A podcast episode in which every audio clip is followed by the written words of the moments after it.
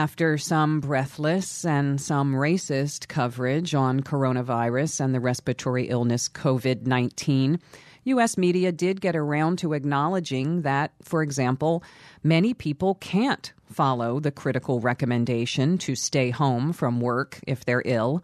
As many as a quarter of U.S. workers don't have any paid sick days. Consideration of the various factors affecting the potential spread of coronavirus and our societal response is not politicizing the issue. Public health is inherently political. It's just a matter of how thoughtful and transparent we are. Here to help us look at some things to consider is Josh Bivens.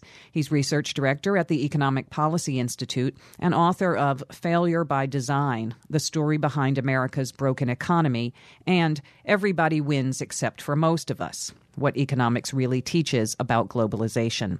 He joins us by phone from Washington, D.C. Welcome to Counterspin, Josh Bivens. Thanks for having me.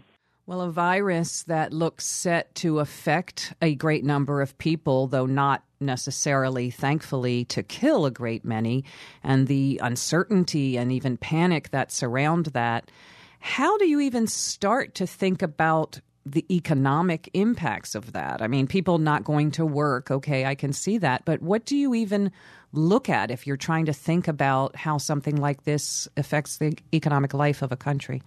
Yeah, it's a really good question because I would say often there's been a lot of talk over the past year about what are we going to do when the next recession comes.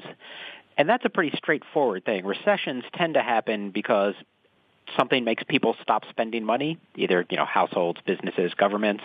And so they pull back their spending, the economy starts to slow down, and you basically can just have the government either give them money to spend more or spend it directly. It's all very straightforward recession potentially caused by an epidemic is, is a little different because we can give people more money, but a lot of the spending cutbacks that you might see as a result of the epidemic isn't going to happen because people don't have income, it's because they don't want to be around other people. They don't want to go to a restaurant, not because they don't have the income to go to the restaurant, but because they don't want to be around other people. Same thing for malls, for grocery stores. And so I think it's, it's going to be a little bit harder to fill in the hole caused by the cutback in spending that could happen if this really becomes widespread.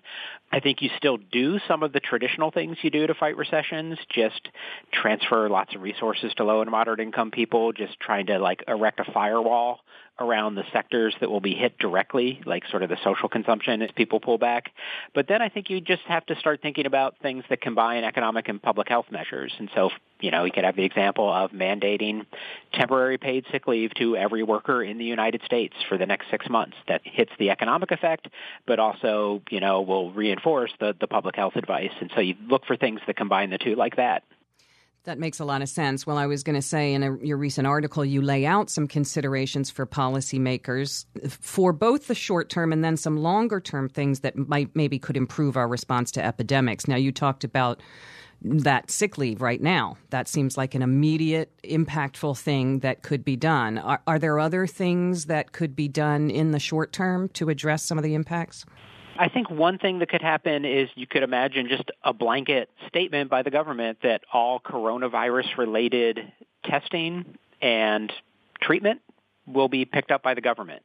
It strikes me that an epidemic like this, the absolute worst thing is people who don't get tested or don't get treated because they're worried about cost but that's a reality of life in America. Lots of people forego health care because they think it's going to be too expensive, and the government actually has the ability in the very short run to say anything that is a coronavirus test or treatment will be picked up by the Medicare program.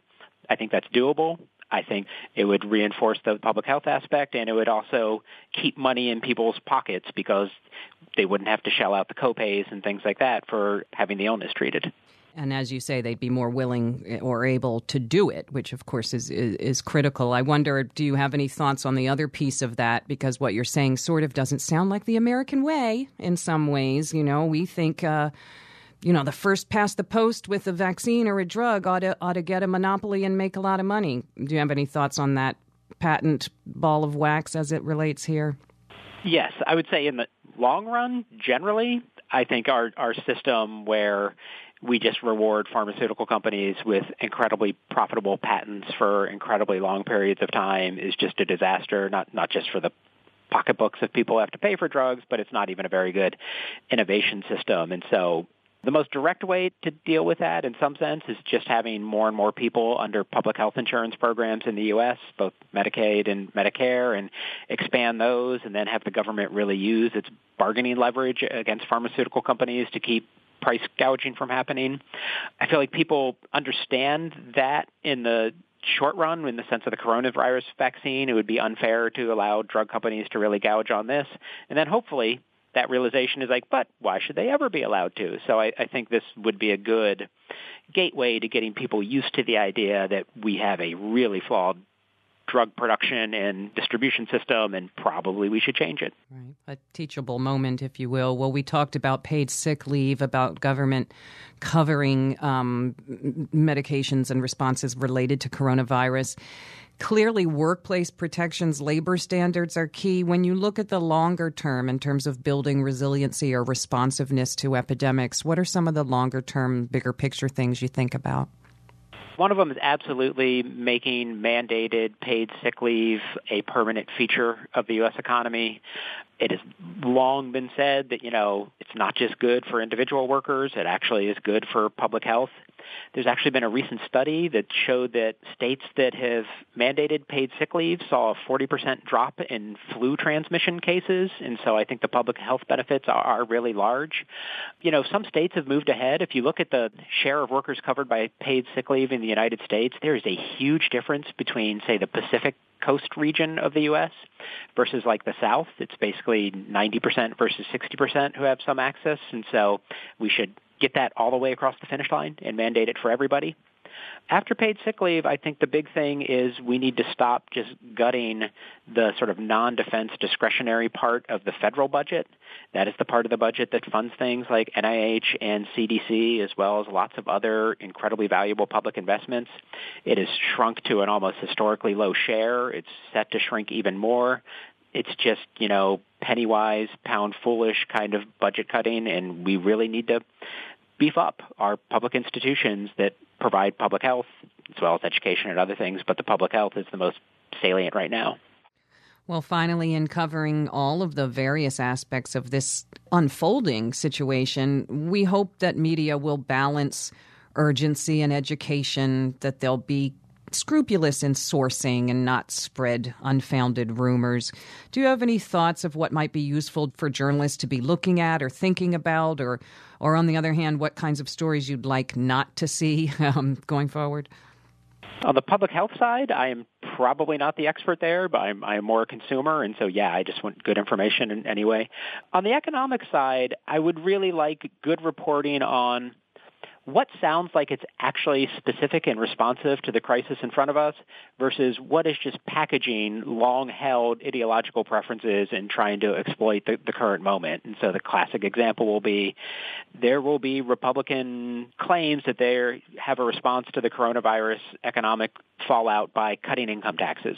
Income taxes are generally just not a very big burden at all for low and moderate income people. So if you're actually trying to help them and keep the economy afloat during any epidemic induced shock, that's a terrible way to go. It's not a serious response. It's just something that Republicans in Congress always want to do. So I think that reporting that really, you know, queries, is this a real response to the current condition or is this just smuggling in long-held ideological preferences? That's what I'd like to see. We've been speaking with Josh Bivens. He's research director at the Economic Policy Institute. You can find their work online at epi.org. Josh Bivens, thank you so much for joining us this week on Counterspin. Thanks for having me.